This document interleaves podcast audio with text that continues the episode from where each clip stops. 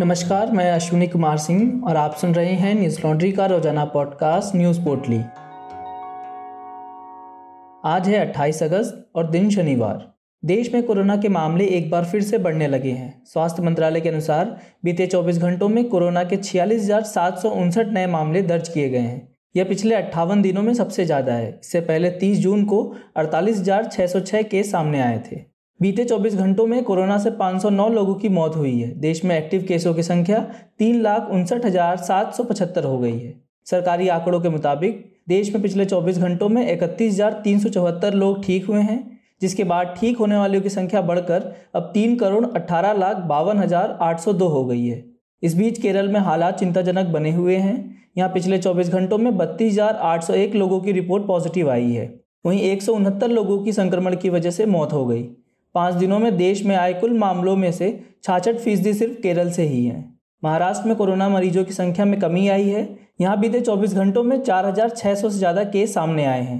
राजधानी दिल्ली की बात करें तो यहाँ सिर्फ इकसठ नए मामले कोरोना के आए हैं। देश में कोरोना वैक्सीनेशन का एक रिकॉर्ड बनाया गया है। स्वास्थ्य मंत्रालय के मुताबिक देश में पिछले चौबीस घंटों में एक करोड़ तीस लाख पैंतीस हजार दो सौ नब्बे लोगों को टीके लगाए गए हैं। सोलह जनवरी को वैक्सीनेशन ड्राइव की शुरुआत के बाद एक दिन में सबसे ज़्यादा लोगों का टीकाकरण किया गया है। इसके साथ ही देश में लोगों को लगे टीकों की संख्या बढ़कर बासठ करोड़ उनतीस लाख उन्यासी हज़ार एक सौ चौंतीस हो गई है। एक ओर जहां सरकार एक करोड़ डोज लगाने का दावा कर रही है, वहीं दूसरी ओर सरकार के दावों की पोल खोलती है हमारे रिपोर्टर बसंत कुमार की ये रिपोर्ट, जिसका शीर्षक है तीस लाख के दावे में बलिया के ये तमाम लोग भी शामिल हैं जिन्हें बिना वैक्सीन के सर्टिफिकेट जारी हो गया।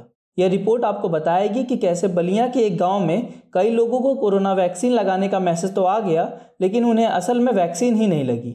इस रिपोर्ट को आप हमारी website Hindi dot news laundry dot com पर पढ़ सकते हैं। हम इसी तरह ज़मीन से जुड़ी खबरें आप तक ला सकें, इसके लिए न्यूज़ लॉन्ड्री को सब्सक्राइब करें और गर्व से कहें, मेरे खर्च पर आज़ाद हैं खबरें।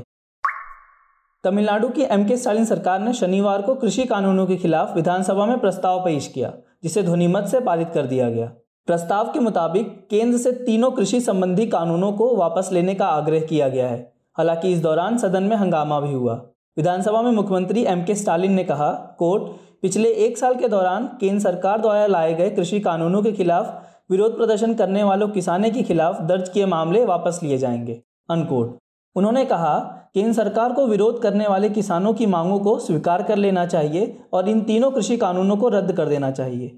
सदन में कृषि संबंधित कानूनों के खिलाफ प्रस्ताव का विरोध करते हुए बीजेपी और एआईडीएमके के विधायकों ने विधानसभा से वॉकआउट कर दिया। बीजेपी और एआईडीएमके ने आरोप लगाया कि कानूनों के खिलाफ प्रस्ताव जल्दबाजी में पेश किया गया है और राज्य सरकार को एक सर्वदलीय बैठक बुलाकर किसानों की राय लेनी चाहिए थी। बता दें कि पिछले साल नवंबर से किसान केंद्र के तीनों नए कृषि कानूनों के खिलाफ आंदोलन कर रहे हैं और दिल्ली के अलग अलग बॉर्डर पर बैठे हैं। इस दौरान सरकार और किसान नेताओं के बीच कई दौर की बातचीत भी हो चुकी है, लेकिन अभी तक कोई हल नहीं निकल पाया। गौरतलब है कि पंजाब, राजस्थान, छत्तीसगढ़, दिल्ली, केरल और पश्चिम बंगाल के बाद तमिलनाडु कृषि कानूनों का विरोध करने वाला सातवां राज्य बन गया है। केंद्रीय सड़क परिवहन और राजमार्ग मंत्रालय ने भारत सीरीज के वाहनों की अधिसूचना जारी की है। नई बीएस सीरीज के वाहनों का रजिस्ट्रेशन ट्रांसफर कराने की जरूरत नहीं होगी। यह पूरे देश में मान्य होगा। यह सुविधा रक्षा कर्मियों के साथ साथ केंद्र और राज्य सरकार के कर्मचारियों के लिए स्वैच्छिक आधार पर उपलब्ध होगी। चार या अधिक राज्यों में कार्यालय रखने वाली निजी कंपनियों के कर्मचारी भी सुविधा का लाभ उठा सकते हैं। इसका सबसे बड़ा फायदा उन लोगों को होगा जो केंद्र सरकार के कर्मचारी, आर्मी और उन दूसरे लोगों को जो नौकरी या अन्य वजहों से एक राज्य से दूसरे राज्य में आते रहते हैं। लोगों को हर बार नए राज्य में जाने पर अपने वाहनों के रजिस्ट्रेशन सर्टिफिकेट को ट्रांसफर करने की प्रक्रिया से बचाया जाएगा। अधिसूचना में बताया गया कि बीएच सीरीज़ के तहत दो साल या चार, छः, आठ साल के लिए मोटर व्हीकल टैक्स लगेगा। नए राज्य में ट्रांसफ़र होने पर निजी वाहनों की मुफ्त आवाजाही होगी। मोटर व्हीकल टैक्स चौदहवें साल के बाद सालाना लगाया जाएगा, जो उस वाहन के पहले जमा की गई राशि का आधा होगा। बीएच रजिस्ट्रेशन फॉर्मेट में पहले रजिस्ट्रेशन का साल, उसके बाद बीएच, फिर बीएच सीरीज़ का कोड और आखिर में अल्फ़ाबेट शब्द होंगे। बता दें कि पुराने मोटर व्हीकल अधिनियम उन्नीस सौ अट्ठासी की धारा सैंतालीस के अनुसार वाहन मालिक को निर्धारित समय के भीतर एक नए राज्य प्राधिकरण के साथ एक नया पंजीकरण लेने की आवश्यकता होती है। कर्नाटक के मैसूर में एमबीए की छात्रा के साथ वे कथित गैंगरेप मामले में पुलिस ने पाँच लोगों को गिरफ्तार किया है। कर्नाटक के डीजीपी प्रवीण सूद ने कहा, पीड़िता का बयान दर्ज किया जाना बाकी है और उनका परिवार बोलने में असमर्थ है क्योंकि वे सदमे में हैं। जिसके बाद पीड़िता के दोस्त ने शुक्रवार को पुलिस को अपना बयान दिया, जिसके बाद आईपीसी की धारा तीन सौ छिहत्तर डी और तीन सौ संतानवे के तहत मामला दर्ज किया गया। बता दें कि इससे पहले मामले की तूल पकड़ने के बाद सीएम वसवराज बोमई ने सख्ती दिखाते हुए कहा कि इस घटना को हमारी पुलिस ने गंभीरता से लिया है। इतना ही नहीं, मामले की जांच के लिए पांच टीमें गठित की हुई हैं, साथ ही दोषियों को जल्द से जल्द पकड़ने के आदेश दिए। प्रदेश पुलिस की तारीफ करते हुए मुख्यमंत्री ने कहा, हमारी पुलिस ने पहले भी कई मामलों का पर्दाफाश किया है। हालांकि अभी भी लड़की पुलिस में शिकायत दर्ज कराने को तैयार नहीं है। फिलहाल लड़की के माता पिता उसे गृहनगर ले जाने की योजना बना रहे हैं। घटना के बाद जेडीएस के नेता और पूर्व मुख्यमंत्री कुमार स्वामी ने कहा, सरकार को ऐसी घटनाओं के प्रति गंभीर होना चाहिए। इस तरह की घटनाओं में गंभीर कार्रवाई की जानी चाहिए, जैसा कि तेलंगाना में किया गया था।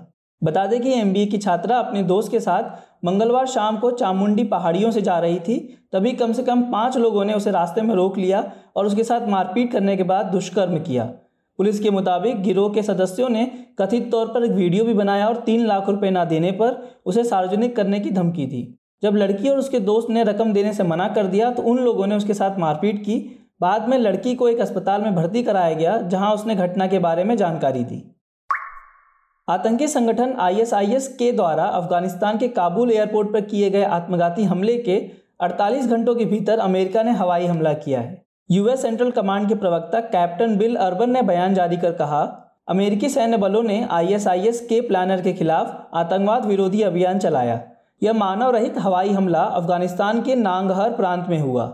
शुरुआती संकेत मिले हैं कि हमने हमले के साजिशकर्ता को मार दिया है। अभी तक किसी भी असैन्य व्यक्ति के मारे जाने की कोई जानकारी नहीं है।